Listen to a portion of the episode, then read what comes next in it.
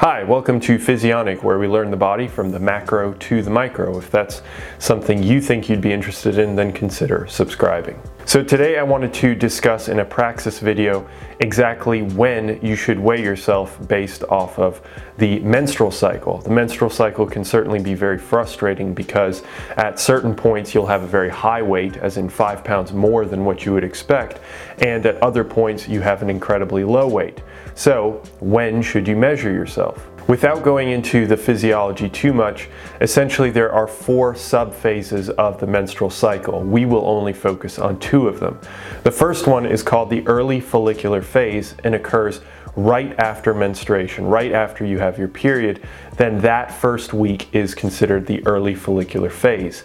The second one that we need to focus on is immediately post ovulation. So, right after you ovulate, then you tend to have another week where you have very low weight. So, with that information in mind, immediately after menstruation or your period, within that first week, you should have your lowest weight. That would be a perfect time to measure your weight. Another instance would be immediately after ovulation. So, when is that? This is highly dependent on if you have a 28 day cycle or a 35 day cycle or anything in between. So, really, we have to base it off of your period.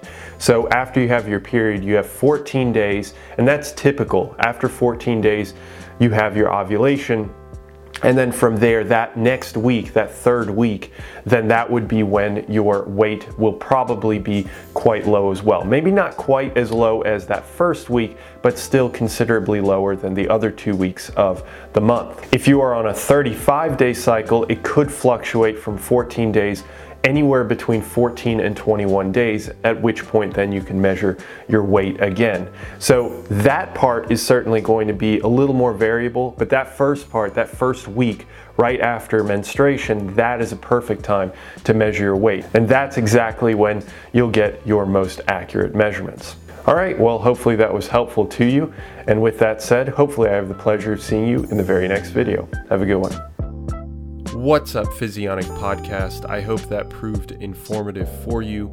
If you want content, check out YouTube for the professional long form videos, Instagram for daily tips and weekly video series, and Facebook for weekly videos giving applicable advice to help you on your journey to a better you. Also, consider joining the email list to get exclusive offers. And finally, if you believe in the science based education I bring to the table, consider supporting on Patreon. Links should all be provided in the description. Thank you for your support and spread the science based message. Till next time.